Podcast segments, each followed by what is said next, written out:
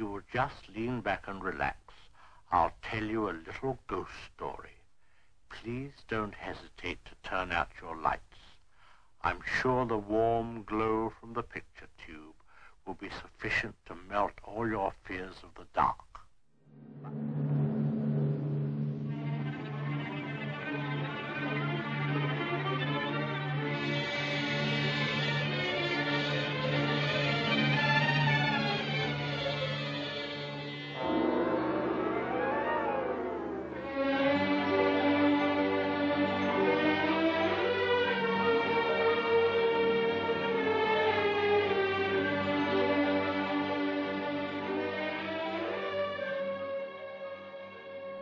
Good evening.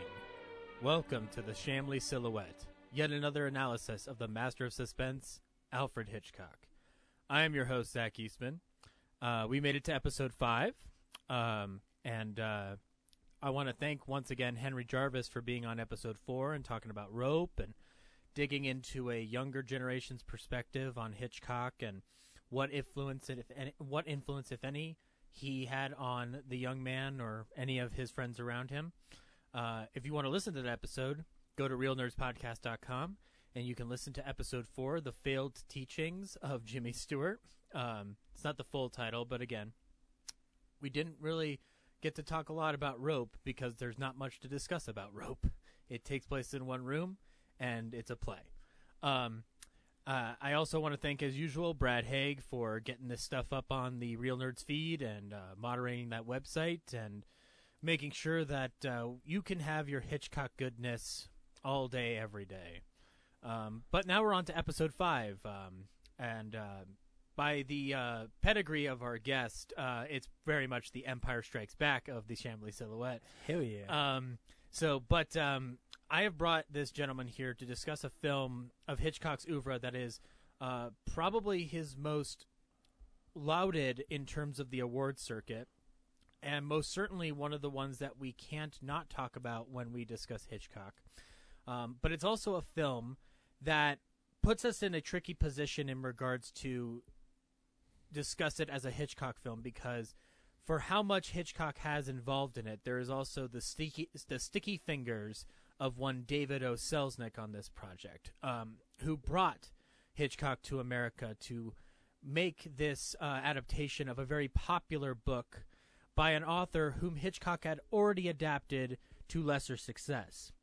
It is a small little film about a big manor and a woman who keeps haunting it, and she doesn't even show her face in the movie, and it's Rebecca. And with me to discuss Rebecca, you know him from the Real Nerds podcast. You know him from the Real Nerds pod show. You know him from his Blame E.T. for Everything campaign. Please welcome Mr. James Hart. Hey. Hey. Thanks. Thanks for having me on your fun little thing. Thank you for coming to my rescue to talk about Rebecca at a time when you are about to raise a child. Or not about to, are raising a child. Yeah, I'm at the very beginning of 18 to 24 years, depending on how things go, of having somebody else live in my house. I love that there's a range. Yeah, you know. You're a realistic parent. Yeah, you know, whatever. Raised till success. Great, raised till success, indeed. Yeah, I will say, you know, I have a lot of experience doing podcasty stuff. I have not a lot of experience not talking on a podcast, though. So that was really awkward for the first, 5 minutes there where I'm like, wait. I'm supposed to not say anything. I got to be quiet. Well, so I'm not good at being quiet. My assumption is that most podcasts do a pre-recorded intro and then get right into their interview, but I make them wait. And if there are other podcasts who do the same thing and I'm stealing their thunder, I apologize. Mm-hmm. I'm fairly sure I'm stealing someone's thunder. No. Anyway, I'm not here to talk about Stolen Thunder, the new Ben Stiller picture. We're here to talk about Rebecca. Yeah. My favorite Hitchcock film. Yes. So before we get into it, though, this is the Shamley Silhouette, and we always ask, how did you get into Hitchcock? How young do you begin your journey with the portly man from England who comes over and makes the scariest fucking movies and the most suspenseful movies, the most exciting movies of an older generation? That's a really hard question because, Hitchcock is a cornerstone of film. And I've been into movies since before I can remember. Mm-hmm. So my family was a watch a movie every Friday night kind of family. Mm-hmm. But it was more than just that, because part of what happened was my brother and I are 7 years apart, and I'm the younger, which meant that there was always this careful balance when I was a kid where my parents were trying to find stuff that they could show us that would entertain both a 12-year-old and a 5-year-old, a 10-year-old and a 17-year-old. It's a difficult span. That's a hard gap. Yeah. Man. And so sometimes they would go through little sprints where it's the perfect environment for you to grow a young film buff, because they decide you guys have never seen Oklahoma. Ugh. And so we're gonna go through and educate you on musicals, and for the next few months, every couple movies we watch that on a Friday night will be a musical. Mm-hmm. And they'd have a little list where they're like, oh, we got to show you Guys and Dolls and Singing in the Rain and all these different things that they were excited about and remembered well. And so Hitchcock films weren't super common in there, but there were a couple of them, right? So mm-hmm. my mom, of course, was like, well, we have to watch Rear Window, because she adores Rear Window. Mm-hmm. So there were a couple of them like that. I don't think, but not a lot. I mean, there's still a few I still haven't seen. Would you say that Rear Window was the first then? Or yeah, Rear Window has definitely got to be the first. Okay, because we've got it kept track now. It's The Birds for three of the guests, and then North by Northwest for one of them, and now Rear Window. Yeah, I didn't see. I don't. Yeah, Birds I saw on TV at some point and thought it was weird, and so I didn't care. And then North by Northwest I didn't see for a while until I bought the Blu-ray as part of my list of shame, where I was like, no, actually I was still living at home, so it would have been late high school mm-hmm. when I finally saw North by Northwest. It was sort of the first time that I went through a list of shame where I was like, at that point, there were some things I'd missed. I'd never seen Jaws. I'd never seen North by Northwest. And it's too bad, because I think there's some of those films, North by Northwest probably being one of them, mm-hmm. that if you hit a kid at the right age, they'd probably really enjoy. I think a 13, 14-year-old finds North by Northwest great. And then by the time I was 18, 19, I was like, some of this is silly. But awesome. You watch it and visually it's awesome. Yeah. But then at the same time you're like, this is kind of silly. Oh, there's so many loopholes. Oh yeah, plot holes and all kinds of holes. Actually, it's funny you say that, because it's not a Hitchcock film, but when I was 10 or 11, I saw the original Ocean's 11 before I saw the remake. Oh sure. And in my mind, the Frank Sinatra one was just as cool as the Soderbergh one. Sure. It doesn't do the same for me these days, but sure. but I get your point. Yeah. Yeah. There's a time where, especially if it's presented to you a certain way. Mm-hmm. If you were 12 or 13 and somebody was like, this is a Hitchcock film, he's a big deal, and this is North by Northwest, and it's a big deal, you should watch this movie. Similar to how I saw Cool Hand Luke. I probably saw Cool Hand Luke when I was 12, and my dad was like, I really love this movie. This guy eats a lot of eggs. And I was like, that's weird. That's another poster quote for a thing I'm going to make on my phone. And it's you end up thinking it's really boring and slow, but at the same time you appreciate why your dad likes it. Mm-hmm. So a similar thing would have happened. I didn't see Rebecca until I started trying to check off some of the ones I'd never seen, like Lady Vanishes. And so I bought Rebecca and threw it in, and then by the time the movie was over, I was like, this fucking movie, it's weird and different and super smart. And then there's Rebecca, and Rebecca specifically is so cool. Yes. I've said a number of times, she is one of my favorite villains, and I think one of the best villains of all time. I would agree. I'm going to be adding to that later, that there's actually, if not two villains, then a villain and a henchman. Oh, totally. Yes. And we'll talk about that henchman. I consider her a henchman. Oh, yes. Yeah. Very, okay, cool. So we're on the same page. But yeah. So you have seen a lot of the essentials though, like a Psycho or a Vertigo. Or, of course. You go through basically the universal hits. That, is five movies. Yeah, but there's a couple good ones I haven't seen. I haven't seen Dial M. Mm-hmm. Man. Now they escape me. I'd love to actually do what you're doing at some point and specifically go through and watch, like, a lot of the old Presents stuff, if I could get a hold of it. Yeah. They're all available on DVD, and they are on, like, Prime streaming. Cool. I would recommend DVD, though, because it's cheap to get the whole series as a whole. Yeah. But since they're anthology, like, there's no through line or, like, characters you're following around. So, like, it's just... You just jump in. The only character you're following around is Hitchcock making jokes at the beginning and the end of the show. It might be one of those things that's, like, Top Gear, where it's worth it to go find a list of, like, the ones that people think are really great. Just because you know that they're not going to always be... I have a disc for you to borrow then when next time we see each other at my place, because that would be great. One of the box sets that I got to prepare for this journey has a disc that has like 10 journey top 10 episodes. Mystery. It has one of the best episodes, which is Lamb to the Slaughter, which is one that Hitchcock himself directed. Oh, cool! And it's not to spoil anything, but it's about a woman who kills a man with a certain piece of an animal's body.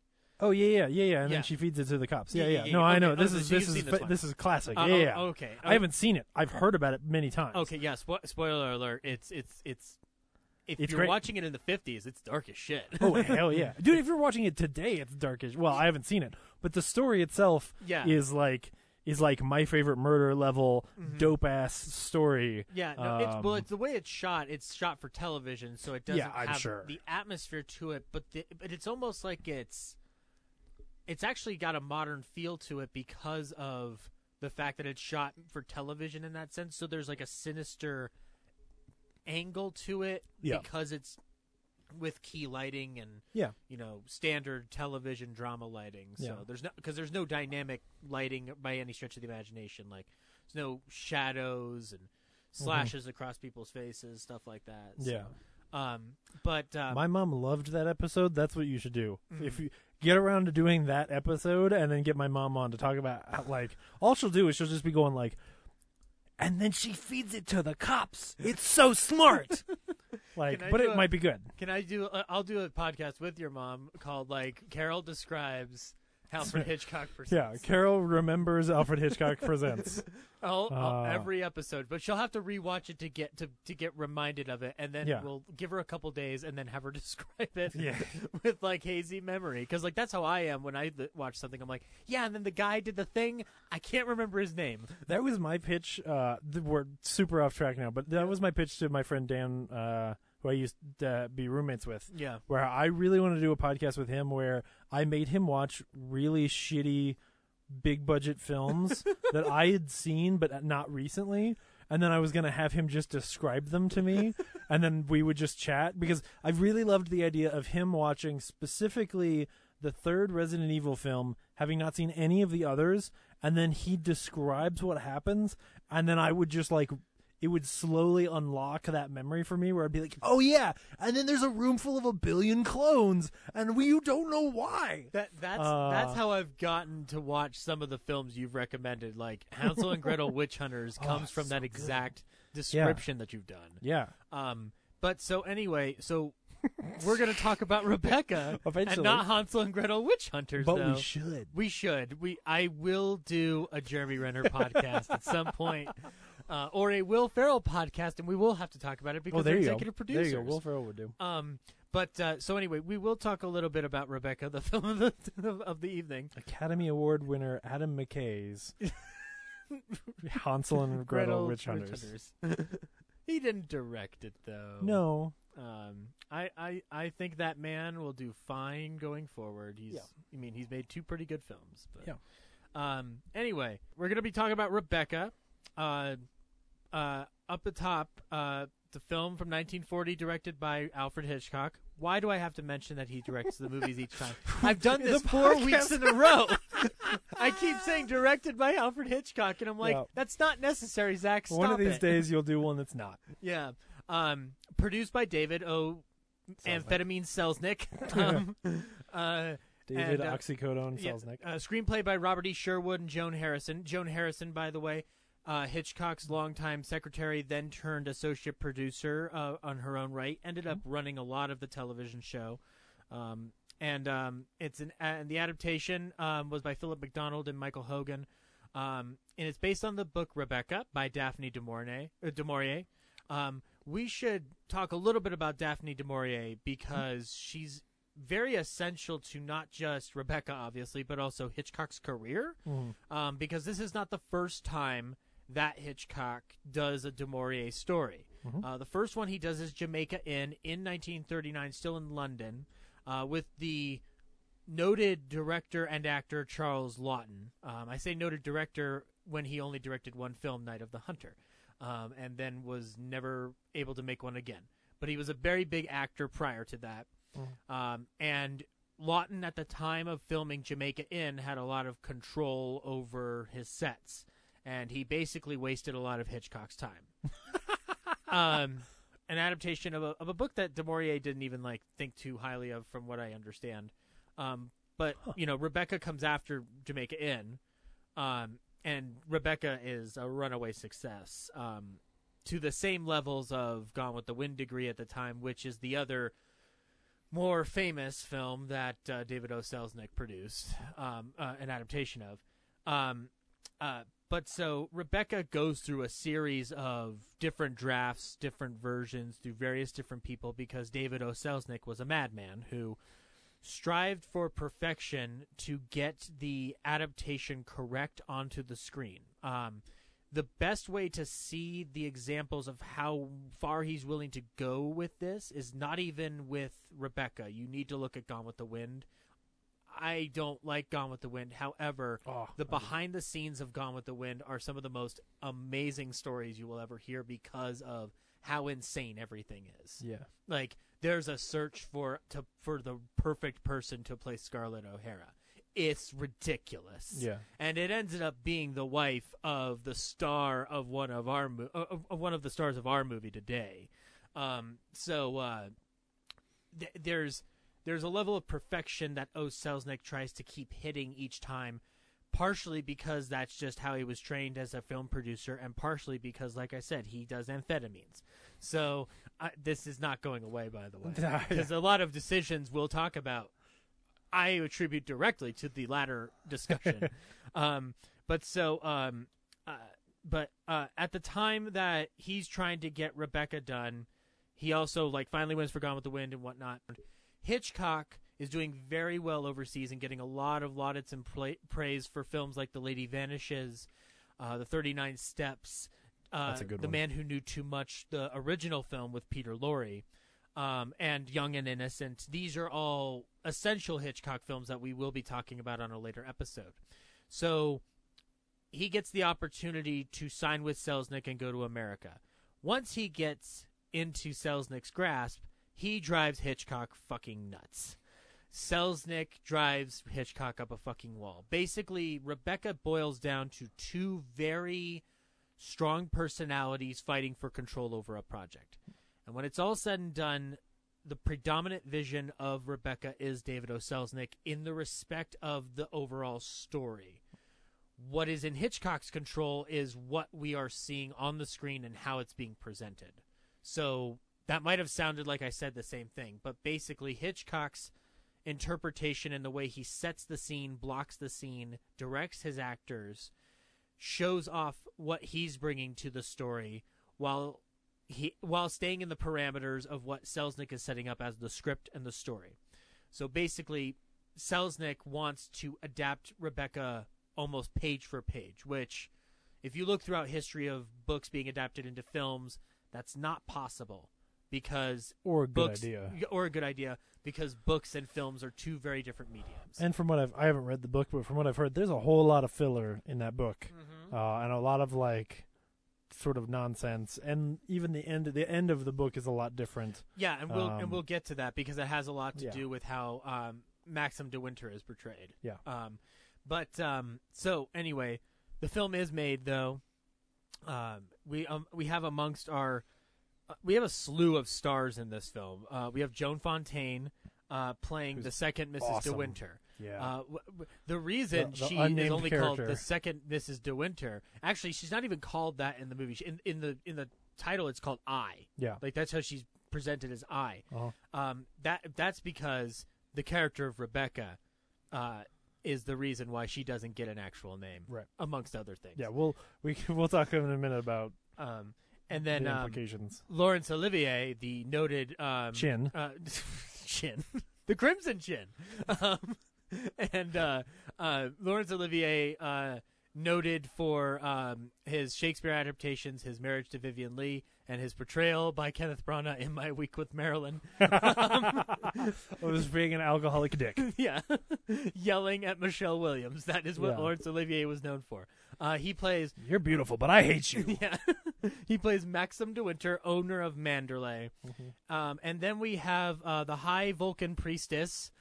from Search for Spock, playing Mrs. Danvers. That is not a joke. That is the truth. I bet. Dame Judith Anderson plays Mrs. Danvers. And then you also have George Sanders, Reginald Denny, Gladys Cooper, C. Aubrey Smith, Nigel Bruce, Melville Cooper, Leo G. Carroll, Leonard Carey. There is a slew of popular character actors who... before and after have extensive careers. Some of whom show up for like 2 seconds. Yeah. Well, there's one that shows up for more than 2 seconds. That's my favorite. And we'll talk about him because I think he's some kind of meta joke in the movie. Okay. So anyway, we'll break into Rebecca right now and go through the plot of Rebecca De Mornay's book. So the film opens with the Selznick Ranch. And showing you how Selznick is very proud of his ranch. Is it really? That's the Selznick production offices, or like. Oh, you mean the? Sorry, you're talking about the Selznick sign at the beginning. The Selznick sign at the beginning is. I thought you were talking about the opening shot of the house. No. Oh, okay, no, gotcha. The Selznick thing. Yes. Which is a weird, awkward thing. Yeah, it's a bad joke. I forgot that it's even there because it happens, and I'm like, what the fuck is this about? Yeah, and I'm gonna say that the opening credit is. David O. Selznick is proud to bring you the picture adaptation of Daphne du Maurier's international bestseller, Rebecca. Yeah. So already we're dealing with Hitchcock not having three big egos, including Rebecca. Three big egos names before you even get to Hitchcock's name. Yeah, exactly. David O. Selznick, Daphne du Maurier, and Rebecca all get a bigger lead than Hitchcock. Yeah, which I mean, you know, I just imagine him sitting there going like, it's fine, I'm going to make Foreign Correspondent. You dick. It's better. Yeah, you dick. So we get this kind of ethereal, atmospheric opening credit sequence, and then, like a ghost, we move through the iron gates outside the property and move through the windy road up to Manderley, hearing the infamous, or the famous opening lines of the book, which are now the opening lines of the film. Mm-hmm. I dreamt of Manderley again, and I wandered through the windy road, and then I saw Mr. Toad, and he had a wild ride. Sorry, I had to do that. And then you push in on the manor, but it's all in a crushed black. Yeah. So we don't know what's happened there yet, but we do see a light poking through, so maybe... Is it destroyed at the beginning? Or is she remembering it in... I believe she's remembering it because since it's so crushed in darkness, my assumption is that we're led to believe that that it's still standing, as if there's something very terrible happened there that no one ever knew about. Yeah, but it's darker. Yeah. It's not as cool of a shot as later when she first sees it and the house looks really good. Right. It definitely in that first shot is... Yeah, but it's it's almost... It's a defeated house. Yeah, and it's partially silhouetted to not show the details. So, right. But then, like I said, there is a light that shines through. Okay. So, for all we know, the house is still operative. Yeah. So, and then it cuts to a cliff, where in the south of France. It's such an awkward cut, too, because you don't know what the fuck you are. Yeah. But it disorients you, and it gets you... And that's kind of it's part of Hitchcock's ability to kind of push you into a situation head front.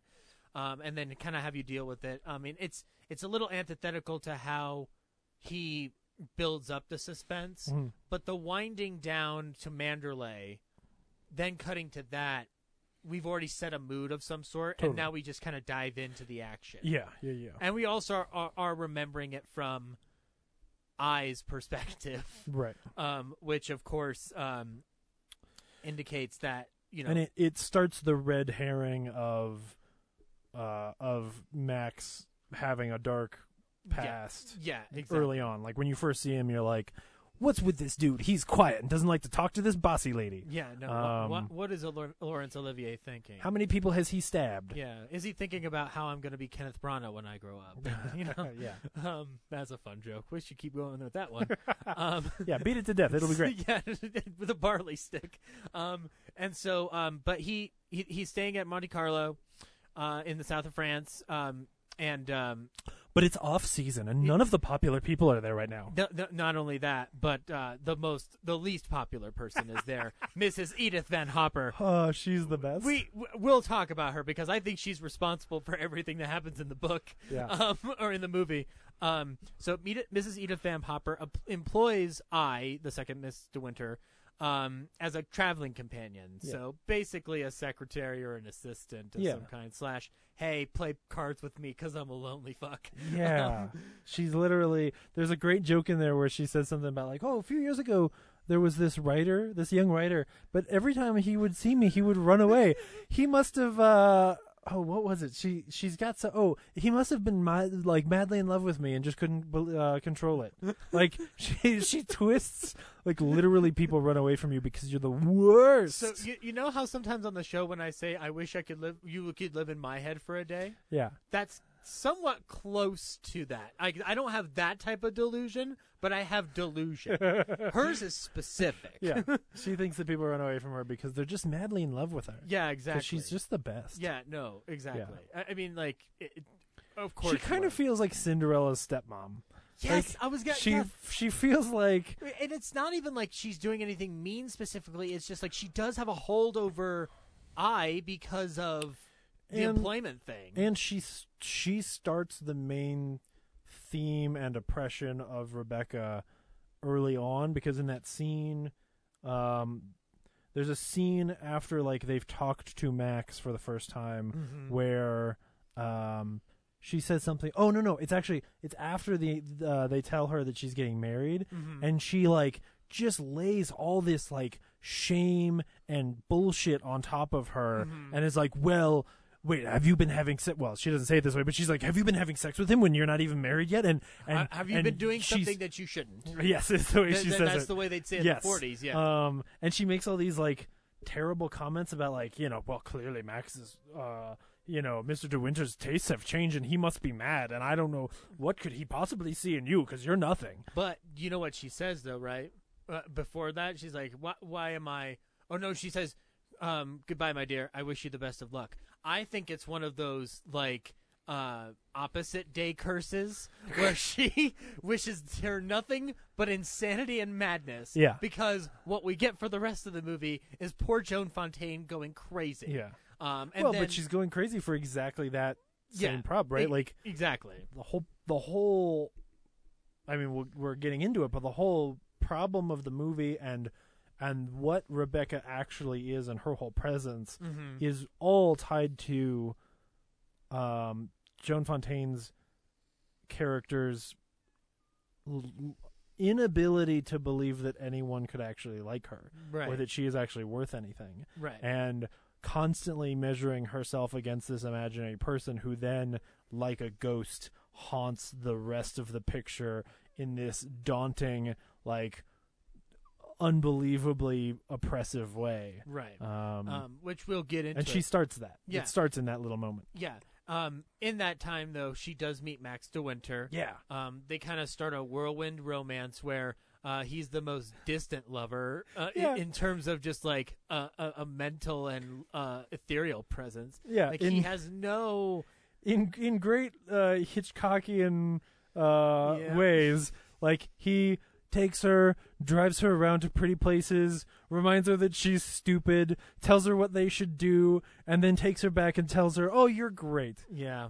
Once again, Hitchcock has a lot of problems in his stories. And it's not even just her. Like, who knows? The book is probably somewhat similar. Some of it is of the time and also the people they're emulating, and, like, none of it's good. It's just one of those things that when you watch it today, when he calls her stupid, you're like, wait, what? And it happens way too often. Yeah. Sometimes. And, so. It happens like at the same time that he could be like, you know, punching her chin or like being really cutesy. He's like, "Oh, you're just such a little idiot." And you're like, "Wait, what?" And we're not talking like puncher in the chin, soccer on the jaw. No, I mean like Casablanca, like here's looking. Yeah, no, here's looking at you, idiot. Which, by first of all, that's not the line in Casablanca. Here's looking at you, you idiot.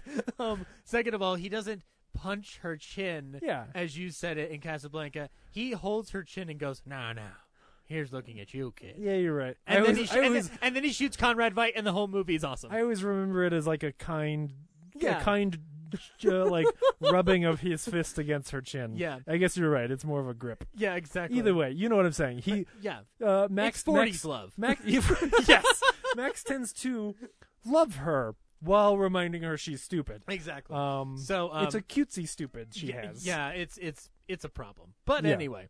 But the bottom line is she loves him, so I guess we're going on this journey. Yeah. So, and there's actually some really,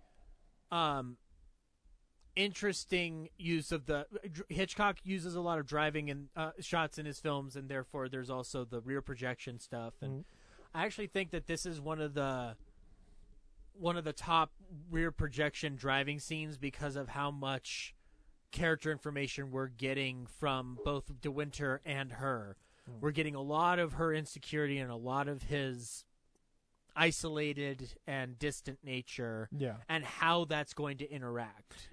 And I do want to say before we get too far, and I forget, just to vindicate him some, Max, I actually really love their relationship and the romance of the movie once you know the actual story, because the paranoia of the film the first time you watch it and her lack of self-confidence is what causes you to actually and her to misinterpret what Max is trying to do. He actually loves her for not fitting into society and being a little bit ignorant to all these things and being more simple because she's so different than what he's afraid of. Right. So he loves all those things about her. But the whole point of, like, the purpose of the film is she's insecure about those things. So your first watch, you're like, Max is kind of a dick. And then when you watch it, after that, yes, he calls her an idiot and stuff like that. But he actually genuinely cares about her and loves that she's different, and that's why he's drawn to her.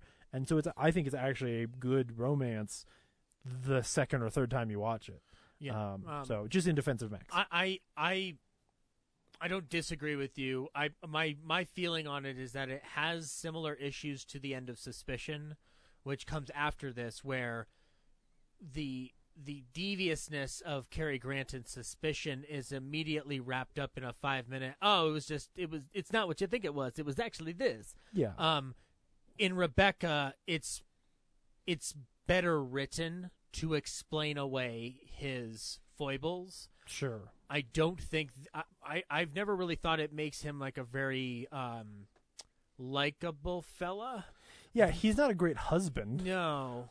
He's not good at communicating. Yeah. But I do believe he loves her. I get that at the very least from the dialogue.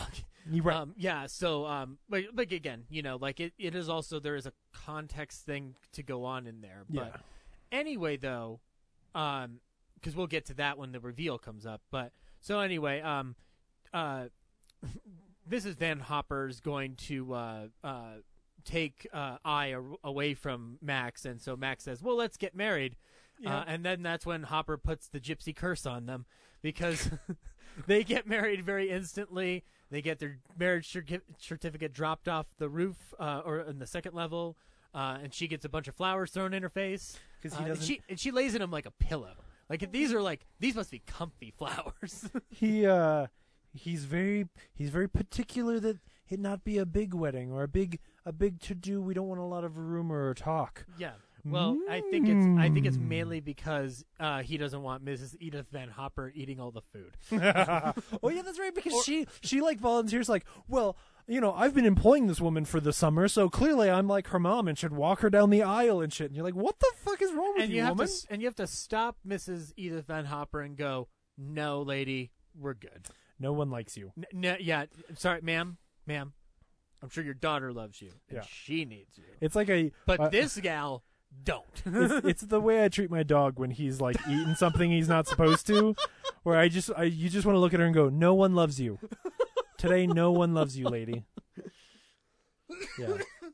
But she's great. I actually do love her. She's amazing. By the way, Mrs. Edith Van Hopper, played by Florence Bates, a character actress who often played grand dame characters. She died in 1954, so had a long career. Yeah.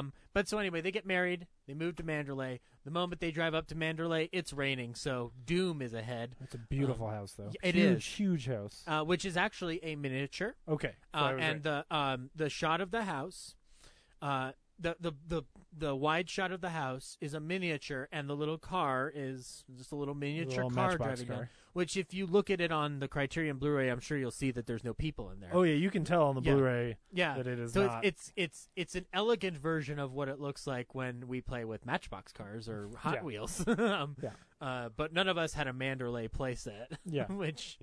Oh, that would be cool.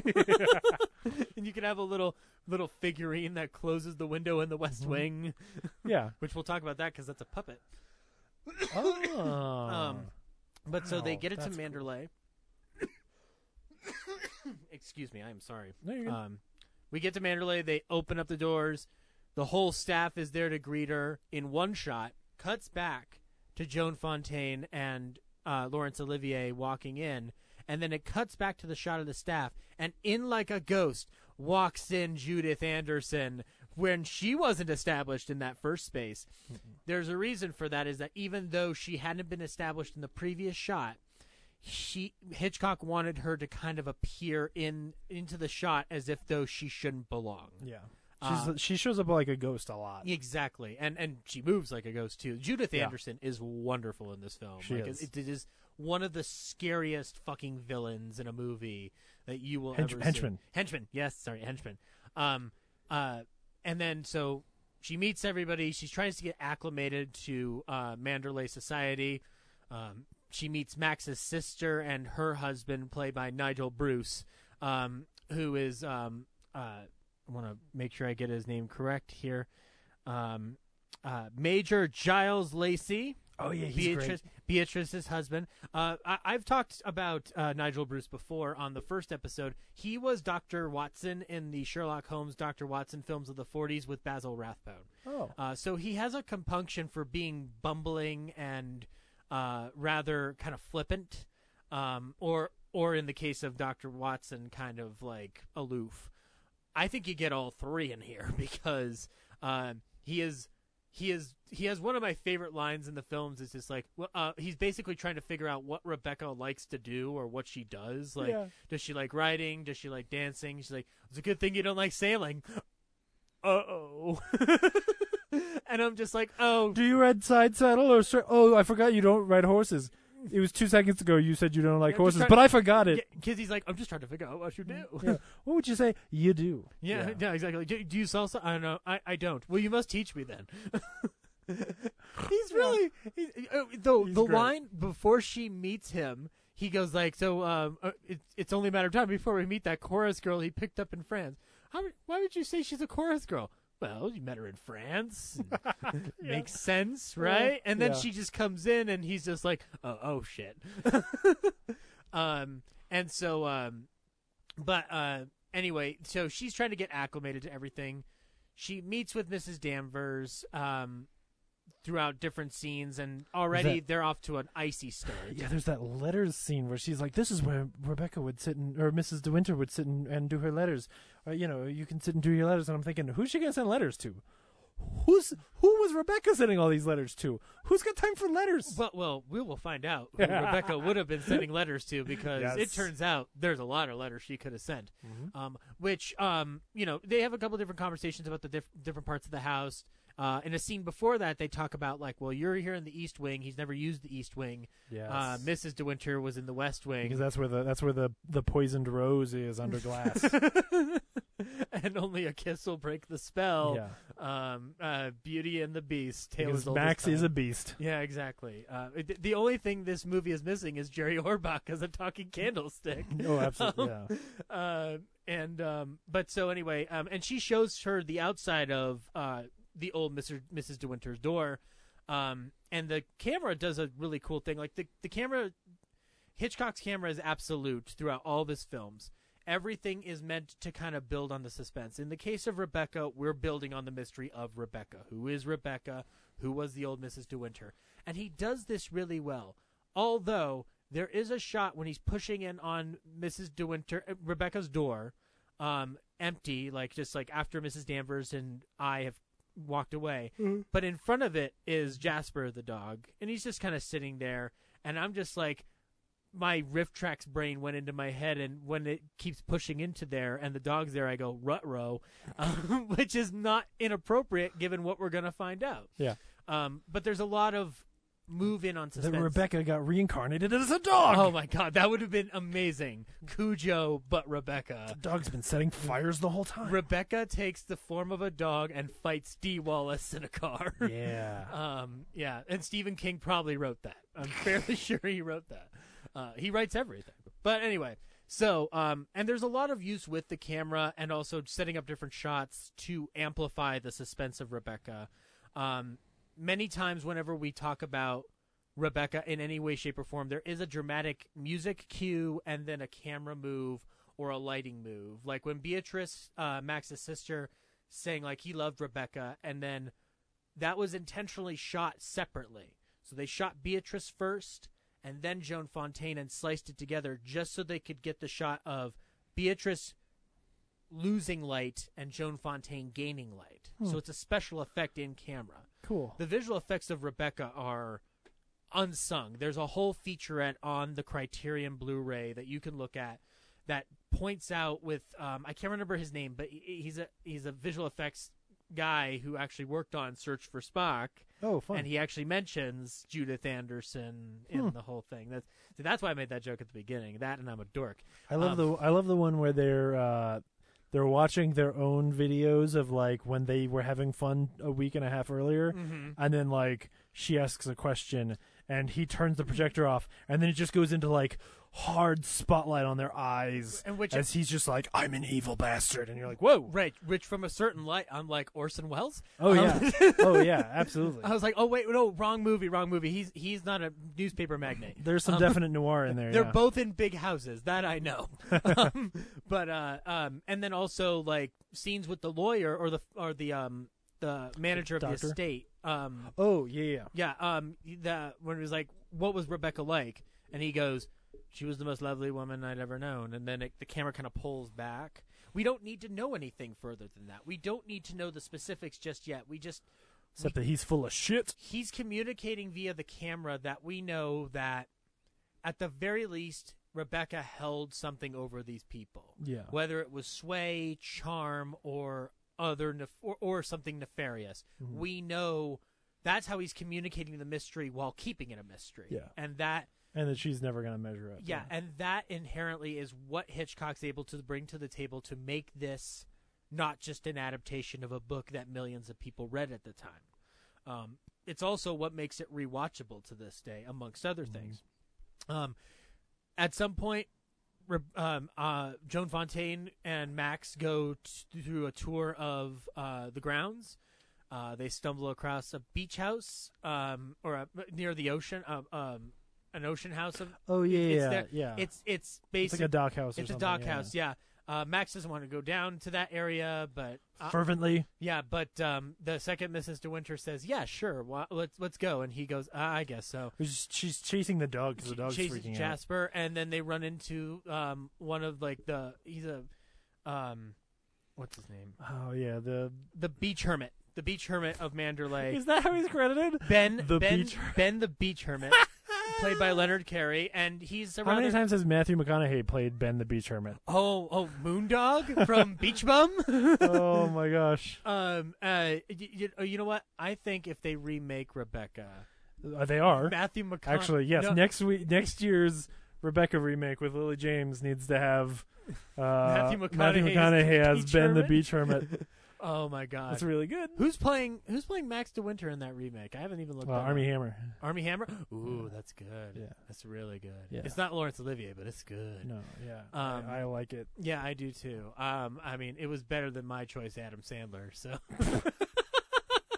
That is not true. I would not suggest that whatsoever. Yeah. I think Judith Anderson should rise from the grave and play Mrs. Danvers again, but because I don't think you can top that. No. But so anyway, she meets Ben the Hermit. Ben the Hermit's like, I didn't see nothing. She's not coming back. And so already more stuff about Rebecca.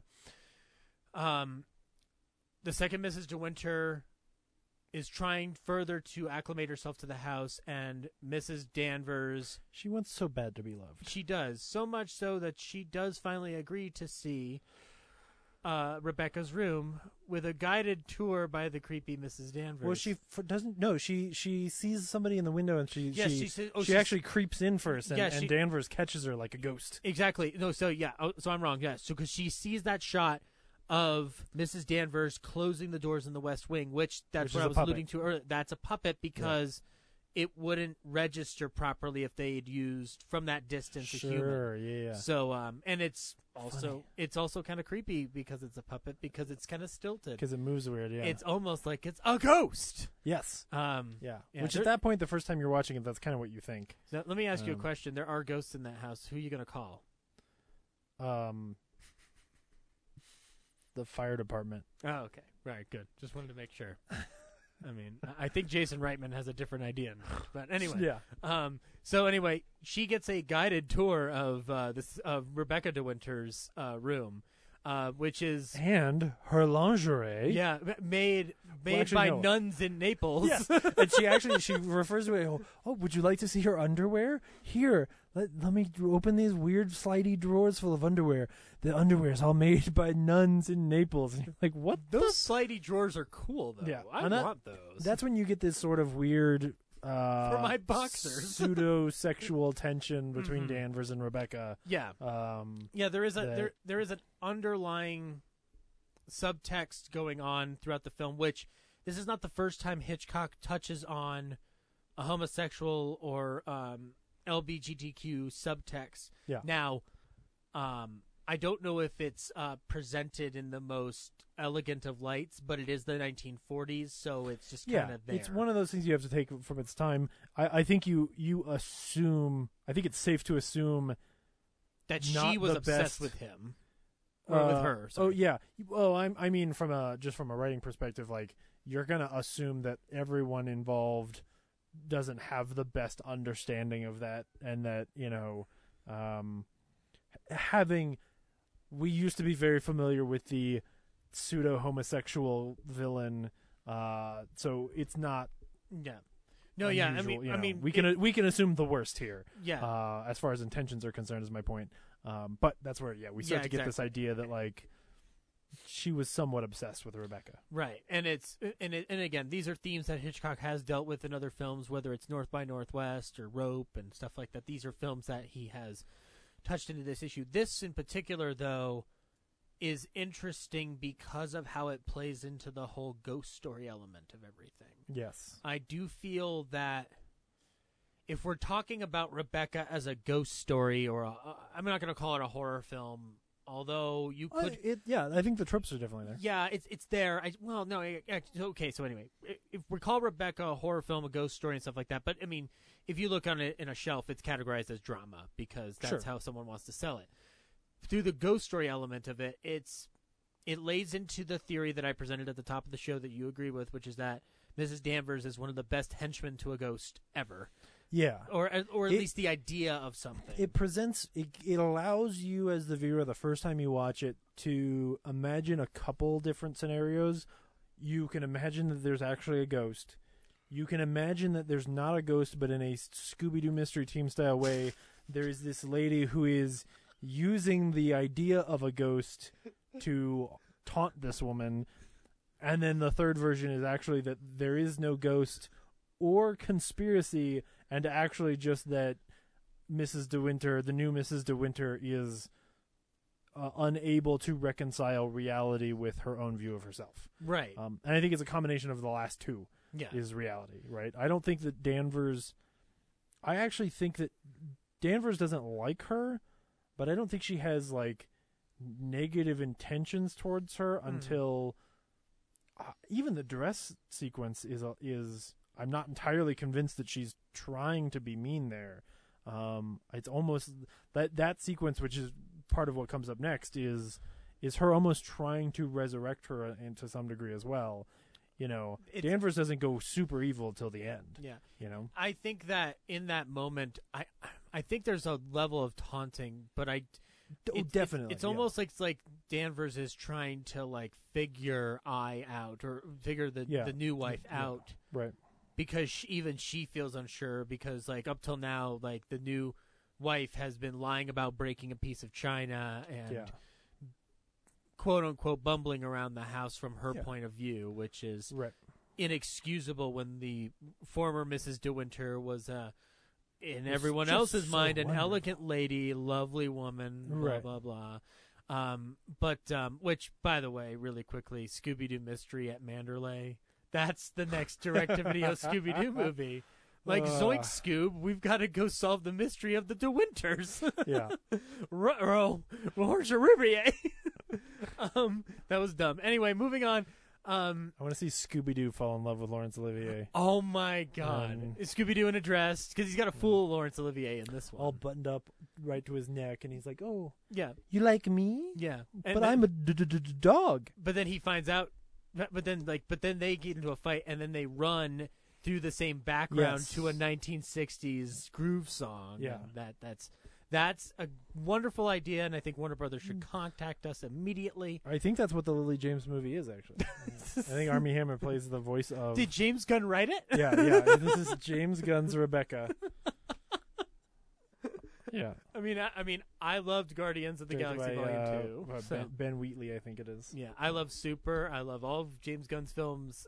Slither's great, so I know that his Rebecca will be wonderful. Yeah. James Gunn's Rebecca in theaters never, unfortunately. So anyway, though, she goes into the correspondence room, calls Mrs. Danvers in, and says, "Look, bitch, I'm the new Mrs. De Winter."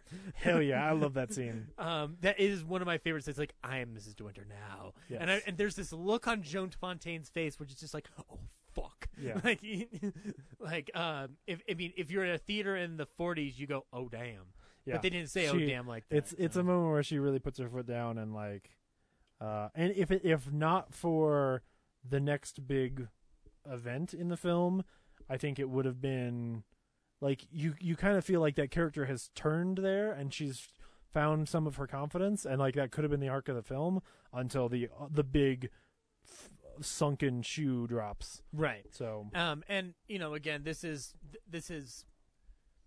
it's a lot more agency from her character than we've seen throughout the film in terms of like making a decision on her own, because up until then it has been about, while we are empathetically and sympathetically in her shoes, her trying to figure out how to conform to this lifestyle and kind of figure it out.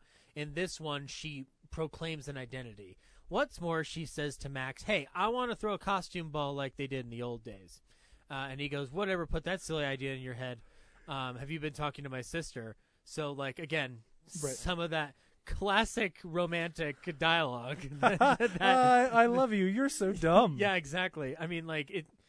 Yeah. I'm just saying, you know, it's a problem. You know, I'm not disagreeing that it's a problem. We say The Big Sick is one of the best rom-coms in years. I think it's Rebecca.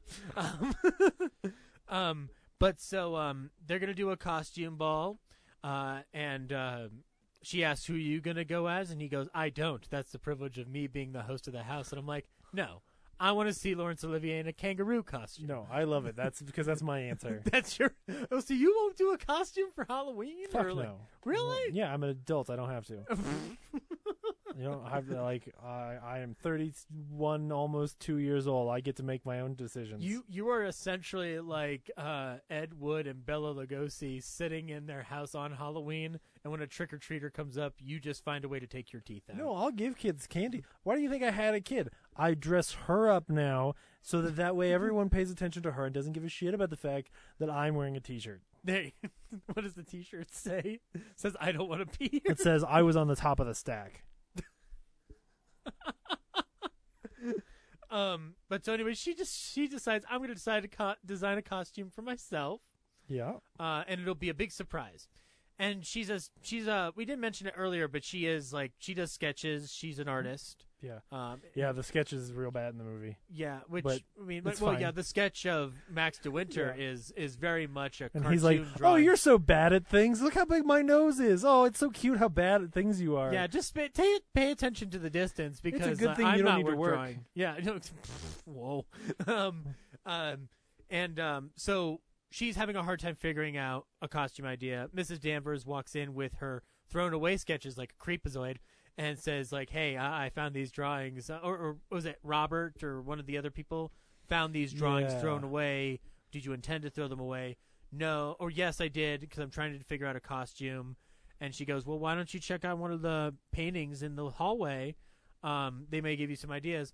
She points out to the second Mrs. De Winter the painting of an old ancestor of Max's. Caroline De Winter, I think so. Who has this kind of like white, big, simple dress gown, floofy, leftover from shit. What's the?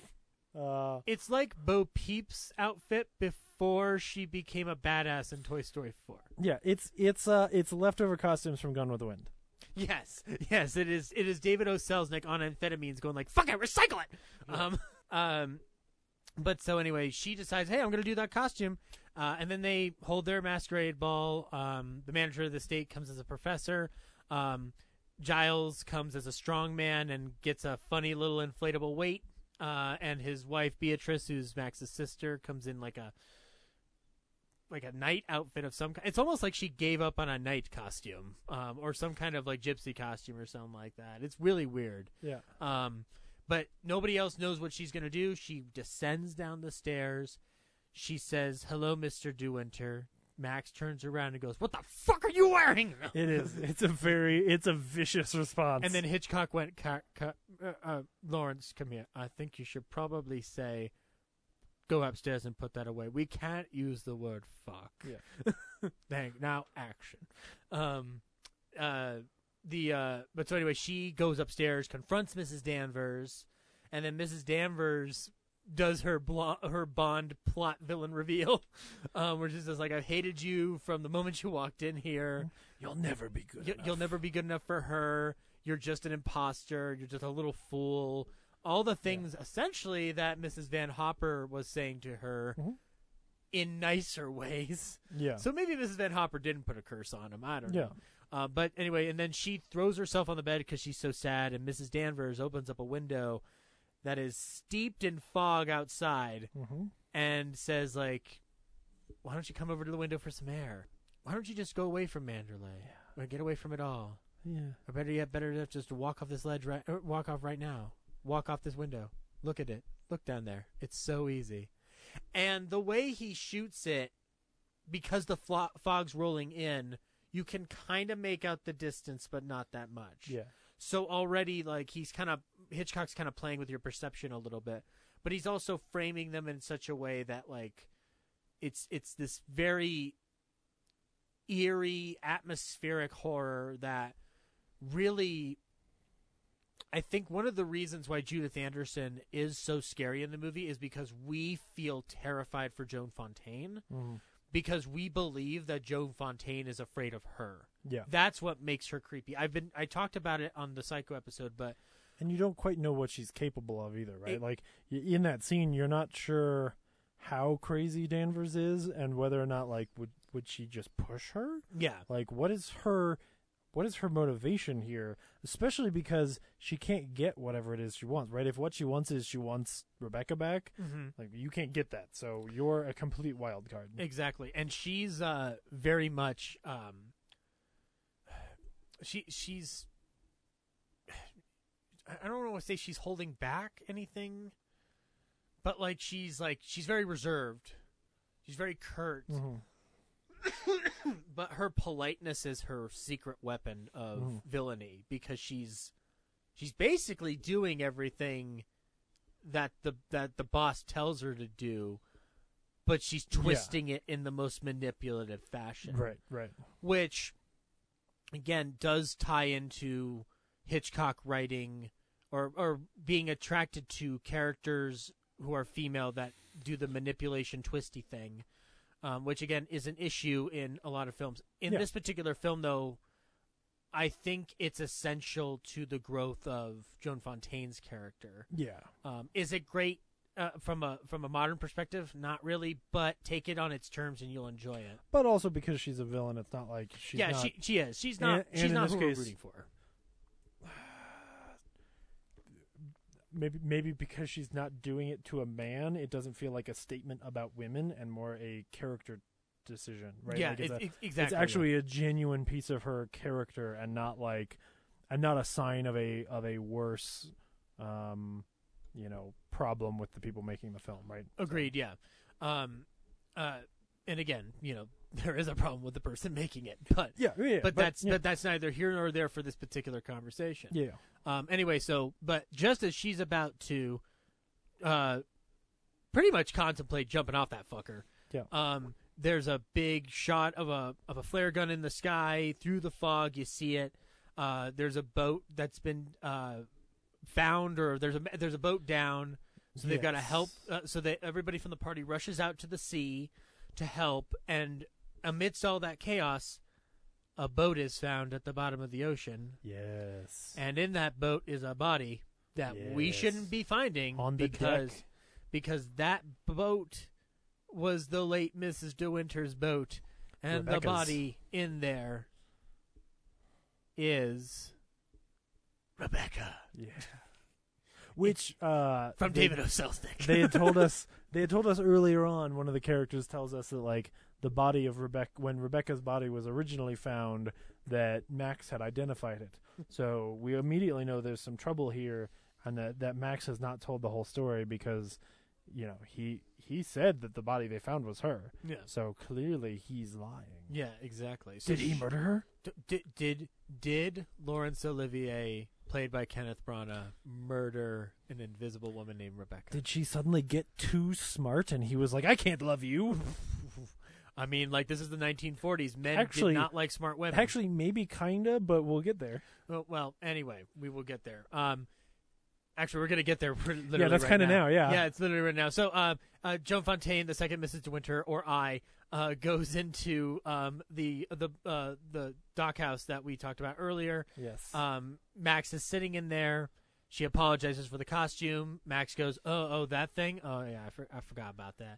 I'm thinking about that boat that's out on the ocean. Yeah, and I got bigger problems, lady. And that, I'm sorry, I'm not worried about your dress right now. So I think I might have committed murder.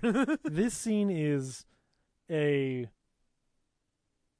tooth-pulling, mind-numbingly long exposition scene that is brilliant and awesome and so entertaining, and the best ghost part of the movie for my money, because of the way he shoots it. Yeah, so part of it does attribute to Laurence Olivier is a great actor. Yes. He does a wonderful job, actor. Joan Fontaine, also a great actress, so she is playing off of him correctly. She's very good at sitting and saying, what? Well, no, I'm just kidding. I'm kidding. Actually, the whole... When he does the moment of, I didn't love Rebecca. I hated her. Oh, yeah. And she just reacts it does seem melodramatic from a modern lens. However, she's processing grief.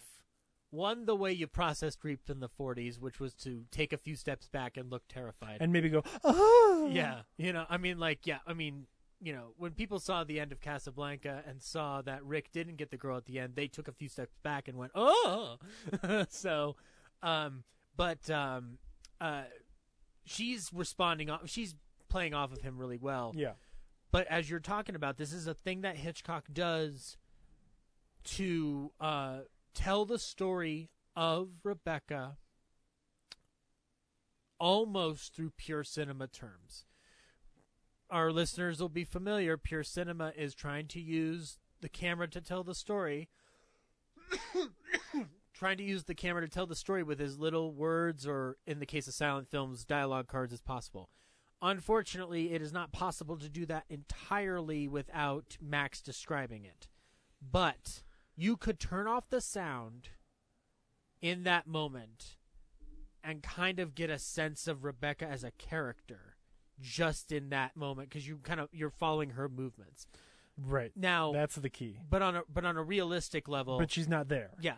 But on a realistic level, it's a creative way of getting around doing a flashback where you have to look at Rebecca as a person. Yeah, and make her a person at all, right? Like, exactly. Because she's not even cast in the film. What I was going to describe the scene as basically a flashback filmed in the present, where he's going to describe what's happening and this conversation they're having that they had in this room, and this argument that they had, and the camera's going to follow where they were at during that conversation. Mm-hmm. And so the other characters are going to come in and out of the frame based on whether or not the original argument was had where they are, but the camera doesn't care about the characters today. Mm-hmm. The camera cares about the characters a year ago, 2 years ago, whenever this was. Right. And this is also, like, again, it's a way to keep Rebecca as a presence in the film. Yes. So it's revealed that Max, has not been. Well, we haven't even talked about who Rebecca is. I was going to say, it's actually, this is the only shot of the movie where the camera follows Rebecca, and Rebecca remains never in the film. Yep. Yeah. So, but it turns out that Rebecca De Winter, when she married Max, was marrying him for his money and influence and station, but had no intention of holding to marital vows. She was going to play the part so that she could fool around behind his back, or in this case, right in front of him. Yeah. I don't know how to describe what you classify that as in the period. Like, I guess, like, party girl or something like that. Yeah, it's a weird, it's a melodramatic character who probably can't actually exist. Yeah. Because the whole scene is a convenient release of Max. Yeah. Like, that scene, her character is made almost cartoonishly evil. It's why you couldn't put her in the movie, because if you actually shot that scene as a flashback where she's like, hey, I've spent months making you fall in love with me and hiding the fact that I have, like, the most evil, sinister plans for you ever. I didn't tell you I was fucking my cousin, but Here we are. Yes, yeah. Which this is true, and this is a scene we need to talk about. Yeah, yeah. She has a favorite cousin played by a very, oh God, what's his name? But he has a car salesman. Yeah. Yeah, like a car salesman of a British era. George Sanders. Yeah. She has her first cousin played by George Sanders. And he's a car salesman. Yeah, yeah. Works Rebecca's first cousin and lover and car salesman. Yes. And they're having affairs. Rebecca even seduced the financial manager at one point. Mm-hmm. To which Max says, "Poor him." Yeah. You know, and she implies that she got pregnant to Max. And that, yes. Won't it be funny that the heir to the De Winter throne will not be a De Winter, and you're such a fool, blah, blah, blah. Yeah. And so he strikes her. Maniacal laugh. Yeah, Chris Cooper. Yeah, and then Max and then Rebecca and Chris Cooper went off to stop the Muppets from having their theater back. Like I said, Jason Segel's Muppet movie is pretty amazing when you think about it through that lens. But he hits her. And she falls back and she sort of falls through an open door into some rope and into sieve-going equipment. Yes, into some kind of equipment that we as landlocked lubbers do not know what to call it. But there's, like, still there big metal things you could hit your head on and die. Well, that's the anchor room. That's where you put your used anchors. That's what it is. Yeah, you know, every house has an anchor room when you live on the East Coast near a beach. Yes. So she falls onto a giant anchor. Yeah, exactly. Or bursts her head open. Or something of that nature. Like, and one of the great lines, like, I was wondering why she was still smiling at me, and then I realized she was dead. She conveniently fell through a door onto some bullets and died. Again, a very convenient release for Max. But if we take everything he says at his word, she was a terrible person and she died. So what's Max's problem? A tune killed his wife, dropped a piano on his head. And at this point, he's believing she died pregnant. Yes, exactly. So that fuels his guilt and frustration. Like, everything's very convoluted, and he keeps saying, I knew Rebecca would win in the end. Yeah. So he goes to identify the body. They tell him, like, no, everything's going to be fine, except we have to do another another hearing about it in order to clarify the issue. Yeah. The cops are kind of assuming that he just got the body wrong the first time. Yeah, and at this point, Joan Fontaine and Max's relationship is a lot stronger because now she knows why he's been so distant. Yeah. And so he goes to the hearing with Joan Fontaine present. Yeah. There we hear testimony from Matthew McConaughey as the beach hermit. Yeah. And he says, I didn't see nothing. He keeps basically saying the same thing. It's implied that he's a slower fella. Yeah. And they just say, like, well, he's not really a witness. And Rebecca's cousin, the car salesman, objects and kind of questions the whole affair and corners Max. Max goes on the stand first. Well, yeah, first Max goes on the stand, and he, even though she tells him, like, hey, you got to be careful not to lose your temper, he starts to lose his temper, she faints at a very convenient time, and they call a break, which leads to one of my favorite scenes where, so they go out to the car, and they're going to eat their lunch in the car. They've got, like, this little picnic with some brandy and some legs of chicken, and the car salesman guy pops his head in the window like some kind of cartoon Disney villain, usually played by either a badger or a wolf. Yeah. Like the bad guys from Who Framed Roger Rabbit, who are always weasels? To shoot. Yeah, he basically shows up like an animated weasel and pops his head in and starts talking about how smooth and cool he is, and takes one of their chicken bones and gnaws on the chicken bone, throws it out the window like, I don't give a shit. And then Max shows back up and he's like, what the fuck are you doing here? I don't like you. You know I don't like you. And he starts to say, like, well, I have this letter you might be interested in. Mm-hmm. And this letter happens to be dated that the day that Rebecca died, and it's from her, and the way it's written certainly doesn't sound like somebody who would have committed suicide, which is, currently how Max is going to get out, because they all think that she committed suicide. Yeah. And he's like, I'd really like to talk to you about my ambitions to live a comfortable life and never work again. Yeah. Basically saying, like, hey, if you pay me enough money, I'll just, like, not tell them, and we can pretend like Rebecca died. And then much like the weasels, he says, keep this up and or I'll leave you and your laundry out to dry.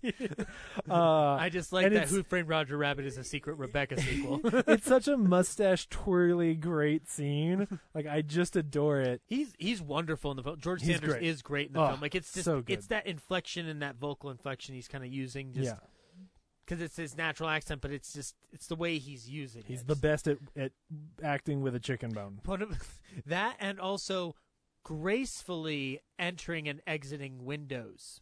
In the first scene when we see him, he hops over that thing like a kid of 12, right. Like just a young kid, like bursting through like hopping over a fence elegantly.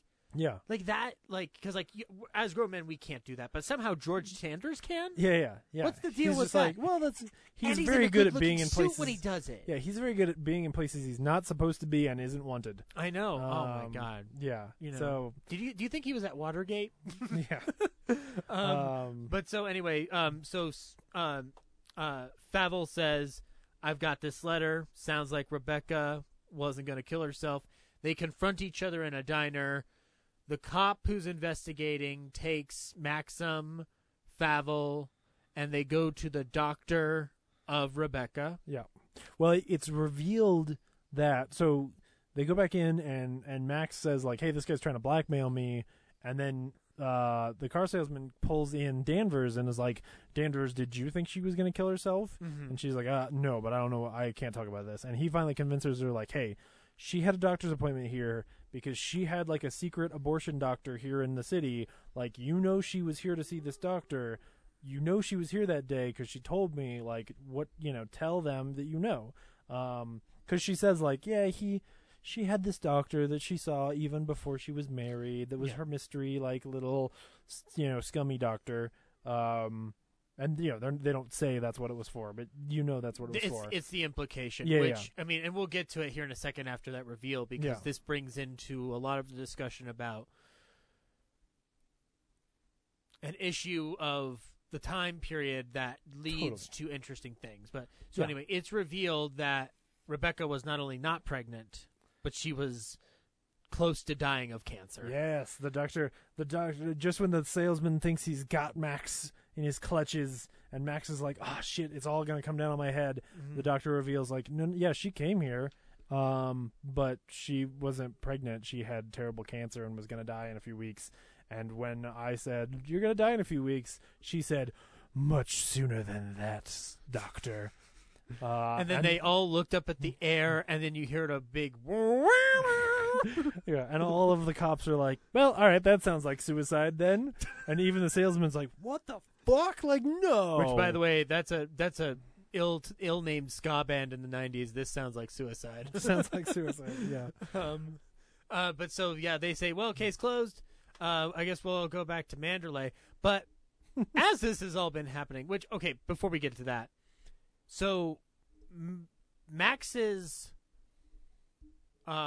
escape route as a character in this film via the murder, with it being an accident in the film, is one of those things of the era that you have to change in order to make the character more likable in any decade. In particular here, though, the Hays Code said it would have violated their rules if he as a character was committing intentional murder and then gets away with it at the end. Gotcha. And so that is why you make those changes. Because in the book, does he intentionally murder? I believe so, yeah. Gotcha. It's like it's all intentional. I have not read the book either, like you. So and I know I know out there in Radioland I am an idiot, but I will say that it lends a lot to stuff Hitchcock's had to put up with in terms of changing content, because he had to change Suspicion in a very similar manner for RKO.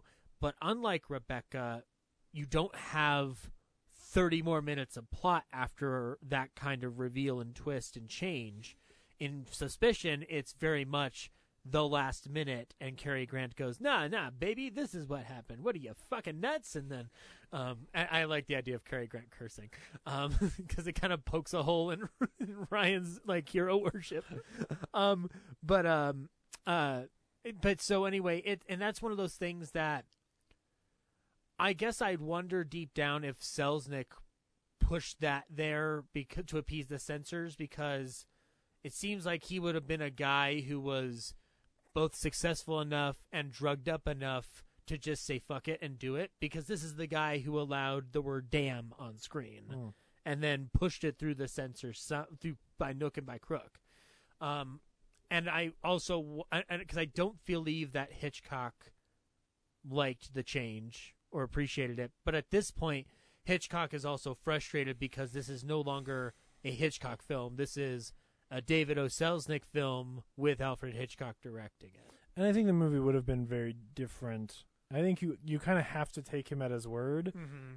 If you believe that he did it on purpose, I think the end of the movie has to be a much more graduate style ending where she ends up with this guy, and it's tainted in a way that in the current version it's not, right? Like, the current version in the end, sure, Manderley isn't there, but, like, their relationship, they're able to theoretically love each other in an honest way moving forward because there's no secrets anymore. Mm-hmm. Whereas if he actually killed her, like, you would need to really vilify Rebecca better than they do in order to justify it, right? She'd have to, like, really be looking to ruin his life in a way that's more than just, like, you know.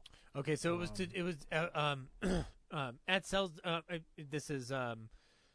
Selznick who wanted it to be faithful. Yeah. But to comply with the production code, they did have to change it. In the novel, Maxim shoots Rebecca, and in the film, he only thinks of killing her and then pushes her and stuff. And like we say, the incurable cancer and not the pregnancy, and So therefore, it's declared a suicide, not a murder. So therefore, he's in the clear. Right. Even though he's still...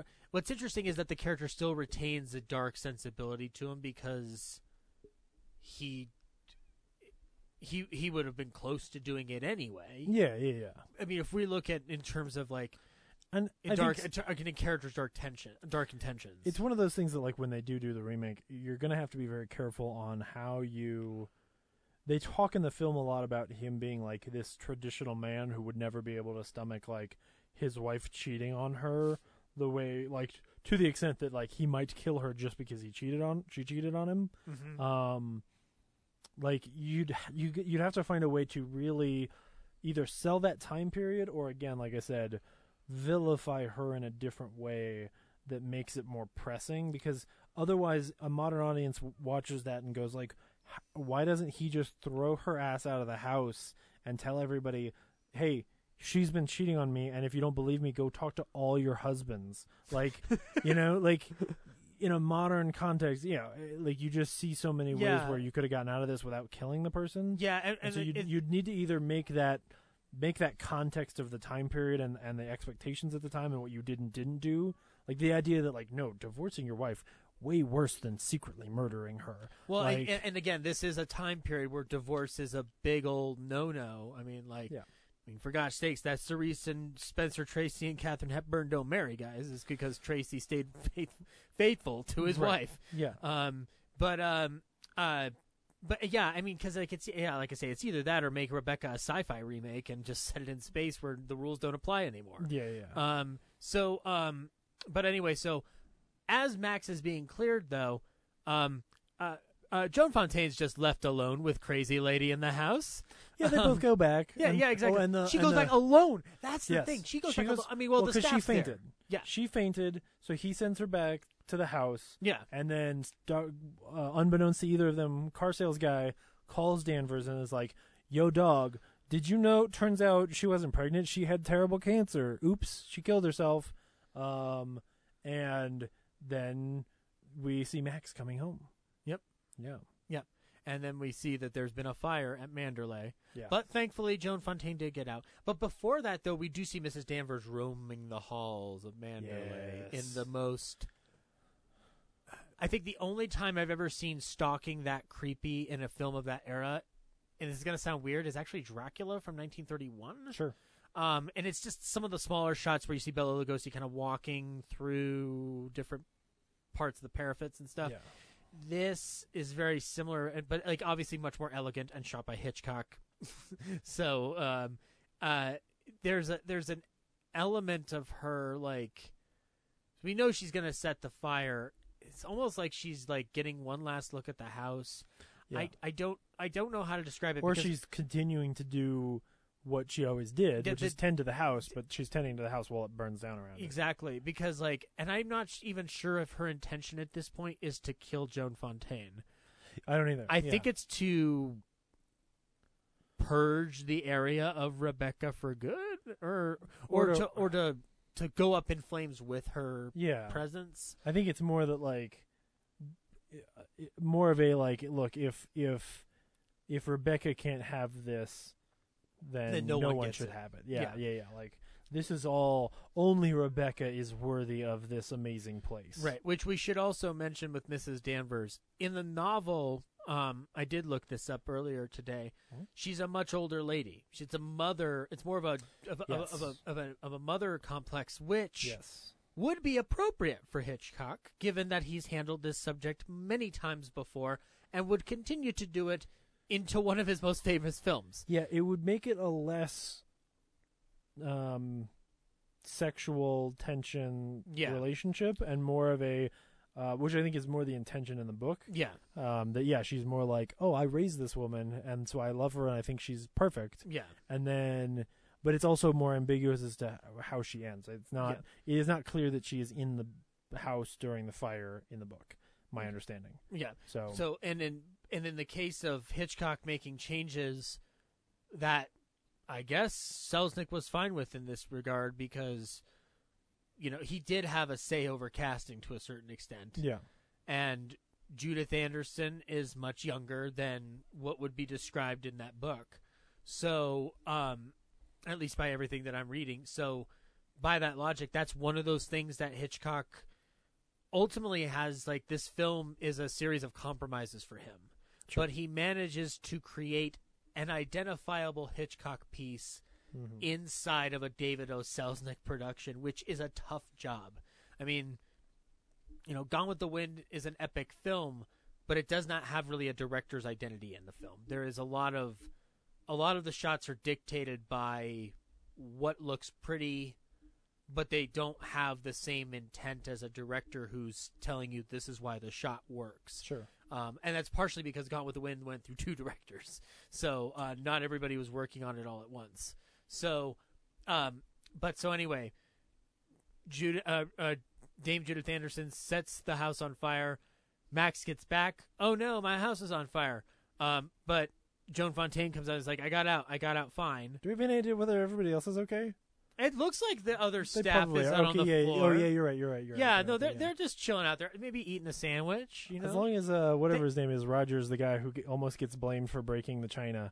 No, like, that poor guy. As long as he made it out. My theory is that when he saw Mrs. Danvers starting to set fire to the house, he went, "I'm out of here, man!" Like this bitch is crazy. He bolted first. He's not even waiting to see if he's got a job tomorrow. He's just like, no, I'm sure my brother can get me a job on the Orient Express. Nothing will happen there like a murder. And then that's when he meets Hercule Poirot. And then Kenneth Branagh comes back into the moment again. Yes. So this is all a way of saying that Kenneth Branagh is a part of the Hitchcock universe and the Hercule Poirot universe. Anyway, they meet up on the grounds going like, I'm fine. Well, where's Mrs. Danvers? They all look back. That house is in fucking flames. There's things falling from the rafters, and Mrs. Danvers has the look of the devil on her. Yeah. Or the look of, you know what it is? It's the look I get when I see a movie I really like, and I'm sitting in the theater watching it. And she goes down with the house. The camera kind of pushes through the wreckage of this fire in the West Wing, and we see the bed of Rebecca De Winter and the case for the lingerie still intact, but going up quickly to reveal the R on the pillowcase. And then it fades to the exterior of Manderley credits. There was another ending in this film that was proposed by David Amphetamine O. Selznick. And I'm going to try to recreate for you today how his pitch went. And then I want the whole house to go in flames. And then I want a giant R rising up from the smoke to show that the ghost of Rebecca is still there. The end, an Alfred Hitchcock picture. That is what Mr. O. Selznick wanted. He wanted a giant R in smoke to end this otherwise, up to that point, great movie. If somebody out there wants to make an animated version of this on the internet and see what it would look like and see how dumb it would look, please do it, because anything to further confirm that O. Selznick was a nut. We didn't need that. Yeah, no, exactly. Obviously, it gets taken out because Hitchcock is like, no, why? David. Hi. People get it. We get it. We get it. You know what? I've got this pillowcase right here that has the R already. We saw it on the lingerie. It's obviously very important to Mrs. Danvers as a character. Why don't I just push in on that, and then we cut to the exterior of Manderley, and then that's the end of the movie. Great! Whatever! I'm working on Intermezzo right now! And I'll just put up the title card again, and we'll all go home. Yeah, it'll be great. Yeah, and I need to work on Foreign Correspondent because it's a much more important picture right now because the fucking Nazis are coming. So, and then that's the end of Rebecca, a very complicated film, both from the production aspects, from the character aspects. It's really one of the it's the earliest American Hitchcock horror film, really, if we're going to Because I do, after talking about it now, like, yeah, Rebecca's a horror movie. Like, you could show this at Halloween. But it's certainly like an early horror film, right? Like, it's a proto version of a ghost story, you know? Yeah. Yes, in the end, it's a mystery team reveal of, oops, there was no actual ghost. But still, it's definitely playing on the tropes. Yeah. The film was declared a success by critics, and it earned much money at the box office. All the money.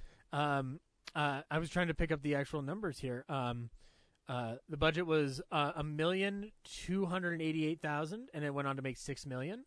Cool. That's both in the U.S. and overseas. The film does get nominated for some Oscars.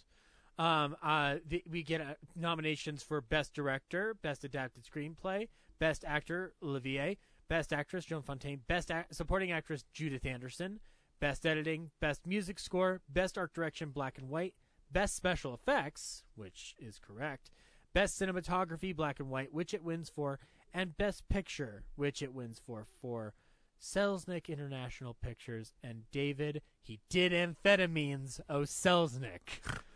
So the man who wanted the giant fucking R won the Oscar. Meanwhile, Best Director Alfred Hitchcock. That goes to John Ford. For what? John Ford for The Grapes of Wrath. Oh, that movie's not as good. I have you watched it recently? Yeah. Well, no. It's pretty good. I watched it in high school. I don't think it's the best directed film of the. It was less boring than the book. Let me tell you the nominees here. And I'll state up front, John Ford, not one of my favorite directors, so that's why I might be throwing him under a bus.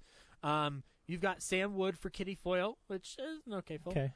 You got William Wyler for The Letter. I like William Wyler a lot because Spielberg likes William Wyler, and I think it's adorable when he talks about him in Five Came Back. Yeah. And then you got George Cukor for The Philadelphia Story. So if Hitchcock's not going to win, please give it to George Cukor for The Philadelphia Story because that's an adorable film. And then Alfred Hitchcock for Rebecca. I really think we can all agree should have gone to Rebecca. Yeah, Rebecca's the best of them. Interestingly enough, though, Foreign Correspondent by Hitchcock comes out this year as well and is also nominated for Best Picture and obviously does not win. And you had a lot of films from that year that are like great films that were nominated. The Great Dictator by Charlie Chaplin, that was nominated this year for Best Picture. Wow. The Letter, the Betty Davis film, The Long Voyage Home, Our Town, and The Philadelphia Story, Kitty Foyle. Yeah, there's a lot of stuff. All This in Heaven, too. So, anyway, it's a big success, but unfortunately, it's a success for Selznick and not for Hitchcock. Hitchcock then proceeds to really try his hardest to get away from Selznick as fast as he can. What Selznick ends up doing is actually loaning him out to other studios, which is partially how he gets to do Foreign Correspondent. And then Suspicion and the stuff he does with RKO. And then the first thing he does with Universal, which is Shadow of a Doubt, which is his favorite film. The way Selznick did this is that he loaned Hitchcock out and then got paid for Hitchcock to do work for them. Hitchcock got paid, but Selznick got paid to do nothing. So he's a pimp. Yes. David O. Selznick was an amphetamine-ridden pimp. And you can quote me on that years later when I'm, like writing a book about David O. Selznick, the fucknut, I will have that on the back of my own book to re-emphasize the statement. Yeah. The man who wanted the giant smoky R in the end of Rebecca got Best Picture.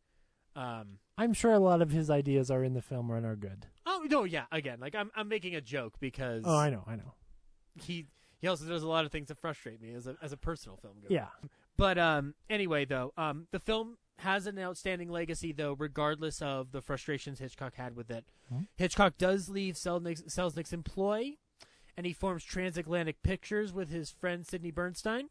They make Rope and Under Capricorn, and then those bomb. He makes Stage Fright that then gets taken over by Warner Brothers, and thus Hitchcock then becomes a free agent to the studios. He then is working for Paramount.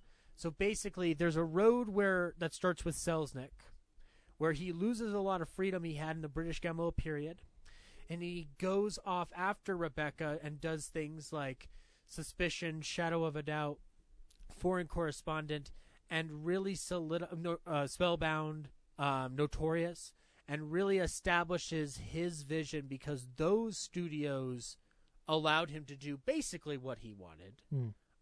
Suspicion, there are concessions to it. Notorious, there are concessions, but mostly through a plot thing because of the atomic bomb at the time.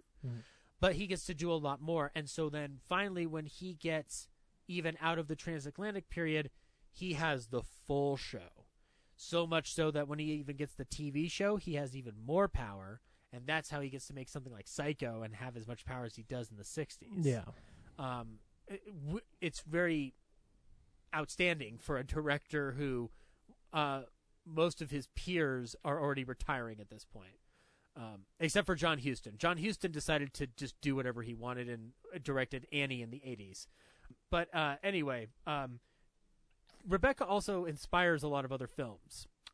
It's part of a Gothic romance tradition. Or a Gothic romance, Gothic horror tradition. So like you've got your Wuthering Heights and other films like that, and other stories like that that get turned into films too. In the more modern context, the most direct cousins to Rebecca at this point are Crimson Peak and Phantom Thread. At least those are the ones that I see the most of. Now you haven't seen Phantom Thread. No. I always think of Rebecca more in line with like a William Faulkner short story, like it's very Rose for Emily feeling. Reminds me a little bit of Poe's Fall of the House of Usher, like just some of that same veins of like, a lot of darkness tied to a location and that kind of thing. Now I want to read the book and see how much that permeates, because the film gives off a Poe-like feeling, even though it's very European influence. Yes. Like, the film is very European influence, and yet the specter of it feels like a Poe creation, which is not quite American, but has a tie to it somehow. Whether that's through our perceptions about how relationships work or how the structure of the family works and stuff like that. Those different horrors kind of permeate through, and also the way it's presented. Like Hitchcock and his cinematographer on this film really give us a representation of what essentially a universal horror movie would look like if it had a lot of money. That is kind of the vibe I get off of it. Yeah. Because like any universal movie, you have your lighter moments, but when the moments are dark here, they're really dark. And then that's basically it for something like Rebecca. It's a film that I think, it has 2 discs on a Criterion, and I know that sounds like a weird point, but hear me out.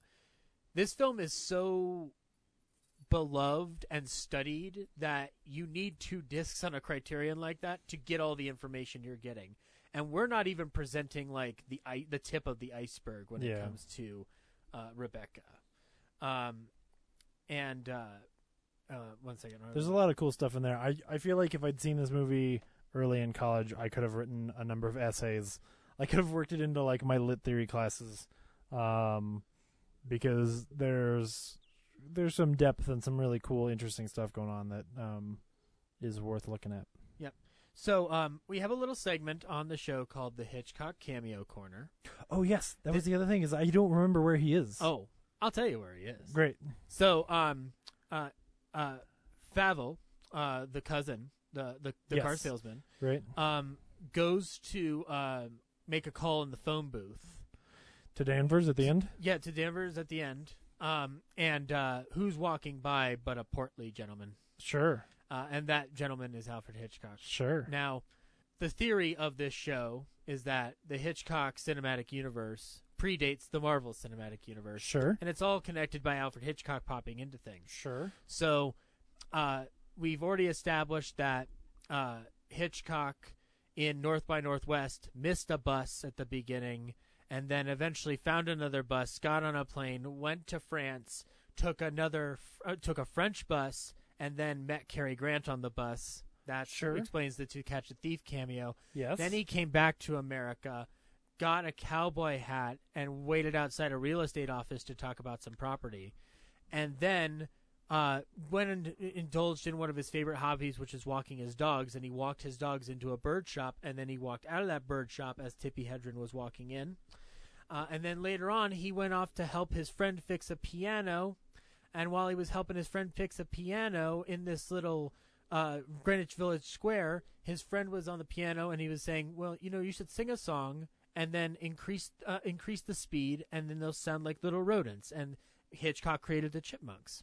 So it's my guess that since this takes place in Europe, that before Hitchcock's character got to France to meet with Cary Grant, he had to go to London. Sure. To, you know, do some business. Galileo, his boat landed in London first. Yeah. And then he took a plane over to France. And he was like, I want a sandwich. And so he went and got a sandwich. And as he's walking away from having gotten that sandwich, George Sanders' character is there. And then he goes on a plane or on another boat to France. And then he goes to the bus where he meets Cary Grant. I think that's perfect. I was going to recommend exactly that. Oh, and also he flies back to America from France via the airport in Topaz. So already the connections. You know what? There's going to be a photo at some point of me with one of those Jake Gyllenhaal webs from Zodiac. You really do. You need to map all this out. And then Chloe Sevigny is going to walk into my house going like, what do you need to know? And I go, I need to know who he is. That was so forceful I knocked the mic out. But so anyway, that's the Hitchcock Cameo Corner. Cool. Yeah, so we're trying to figure out how Kevin Feige didn't do this first. Where in the world was Alfred Hitchcock? Yeah. Well, I mean, it's not as fun as Where in the World was Carmen Sandiego. And it was very much less educational. I was going to say, it requires me to know less about geography. Yeah, exactly. And much more about food and wines. But that's basically the end. Do you have any final thoughts on Rebecca, James? Because we've touched on a lot here. I think we covered it. I mean, I might say that if there's a remake in the 90s I've never seen, I would say that for the remake next year... Was it Radical? No. Oh, God, you wish. No, who's in it now? I can't remember. I want to say look it up right here. I want to say it's somebody like Rebecca De Mornay, but it's not. But that'd be great. That would be terrible. I think it's 1997. It might be made for TV. And then I would say for the remake next year, they could just get Jay Leno to play Max, or at least Jay Leno's chin. Jay Leno's chin on Armie Hammer. I don't want Max De Winter to be talking about his garage. No, you wouldn't. Or stealing Conan O'Brien's job. Armie Hammer plays Max De Winter, but Jay Leno's chin plays Max De Winter's chin. But I'm afraid that chin will become possessed and start wanting to talk about jaywalking segments. It's possible. Yeah, and I'm sorry, this is just not a risk I'm willing to take. I think in today's world where we can have human beings CG'd to look like terrible cat freaks, we can use that same technology to put Jay Leno's chin onto Armie Hammer's face. If we can, I believe you know what, this holiday I believe. Yeah. And cut to David Duchovny going, Do you believe? I mean, if we live in a world where we can make Peter Cushing come back from the dead, then yes, right? That is possible. Exactly. I will offer the counterpoint, get Ben Affleck's chin, because it's much more restrained when necessary. Jay Leno's chin will go over the top. Like, I'm pretty sure you could, like... Laurence Olivier could hold a penny in his chin, like you could just like squeeze it in there and it would stick. Like, so I'm just saying, like, you need a very pronounced chin. You need chinniest of chins. Would you say it's a chin chinnery chin churu? You need a like Kirk Douglas chin. Ooh, yeah. Yeah. Do you think we could find older Kirk Douglas chins and then make them younger via the CGI and then put it onto Armie Hammer? Okay, I'll settle for that. I'll settle for a CG version, a Peter Cushing CG version of Kirk Douglas's chin on Armie Hammer from 20th. If we can't get Jay Leno, if Jay's too busy, Yeah. If Jay's chin's too busy. Yeah. I would say it'd have to be Kirk Douglas from 20,000 Leagues Under the Sea. It can't be any other film. Like, Spartacus doesn't work. It's too brightly lit. You need something a little bit more coolly lit, and 20,000 Leagues Under the Sea takes place in a cool environment, which is the ocean. Sure. So, yeah. To answer your question about the 1997, it did not have Rebecca De Winter. Who was it? It has. It was a British German television show, and actually, fellow Real Nerd Corinne has talked about this with me before. It has Charles Dance. Yes. Diana Rigg plays Mrs. Danvers. Amelia Fox plays the second Mrs. De Winter. And then Faye Dunaway's in it. Jonathan Cake, Geraldine James, Lucy Cohu. I just realized why I get confused. Rebecca De Mornay plays Lady De Winter in the Disney Three Musketeers film. So hence, yeah. Possibly, actually, no. So hence this was way off. 100% the most attractive Lady De Winter. Yeah. Charles Dance in this is Maxim De Winter. So there you go. That's a pretty good. Yeah. Maybe we could get Charles Dance's chin to substitute. See, I'm just saying chin, very important to the role. Yeah, exactly. So anyway, that's Rebecca. James, do you have anything you want to plug before you leave our good graces here at the Shamley Silhouette? Every now and then I guest spot on a podcast called the Real Nerds Podcast, which is also where you're hearing this. You are still a host of the show. Man, no, I think this is it. I think this is it. This is your last podcast? This is the end. Good night. This is the end of all the things I'm ever going to do.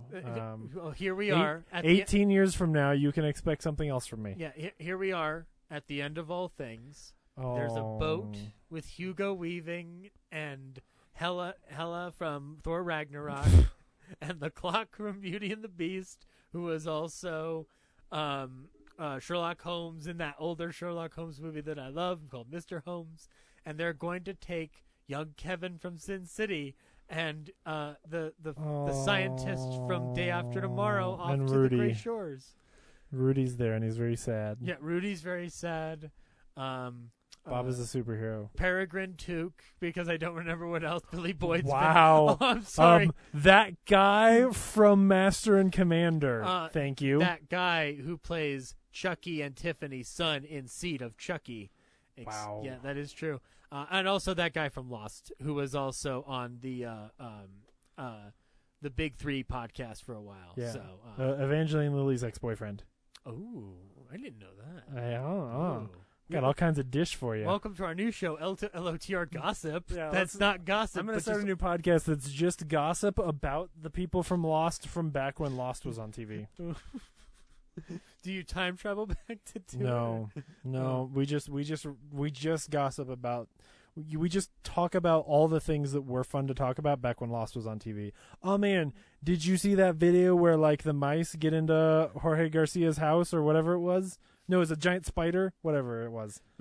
My God, did you see that trailer for Cloverfield? I think I saw Slusho in there. Oh, Slushos. Oh, man, remember Heroes? It was going to be good. Oh. Yeah. These are the things you could talk about in the late 2000s, you know. Man, Slusho was a big deal. Yeah. I mean, hey, guys, they're going to make a Transformers movie. Oh. Do you think Slusho will make an appearance in Quentin Tarantino's fucking Pulp Fiction in Space? God damn it, that's not what I want. I don't know, man. I don't know. I haven't thought it out yet. I know there's going to be some Red Apple cigarettes. I know that there's going to be a jukebox and a jukebox in space. Can you dig it, man? People do not smoke in space. and you know what? And they're going to talk about space foot massages. They're not going to talk about just regular old foot massages. Jack. I like doing Quentin. And what's sad is that I don't want to... I don't want to make fun of it, but I'm just like, that is a very unique speaking style. So anyway, that has been the Shamley Silhouette for this week. Check back with us twice a week to hear more fun and possibly insightful conversations about the work of Alfred Hitchcock. You can follow me on Instagram at RealNerdZach. You can follow me also on the Real Nerds Podcast, where I podcast each and every week about the movies that we see. By the time this is released, we may be talking about an August movie of some kind. I don't know, maybe Hobbs and Shaw for all I know. Hobbs and Shaw. There's also the possibility that I won't be on that week because I may be out of town. But anyway, and then, like I say, next episode, we will be talking to a wonderfully creative gentleman who is going to come with us to discuss not a specific film, but a certain aspect of an entire career, and how Alfred Hitchcock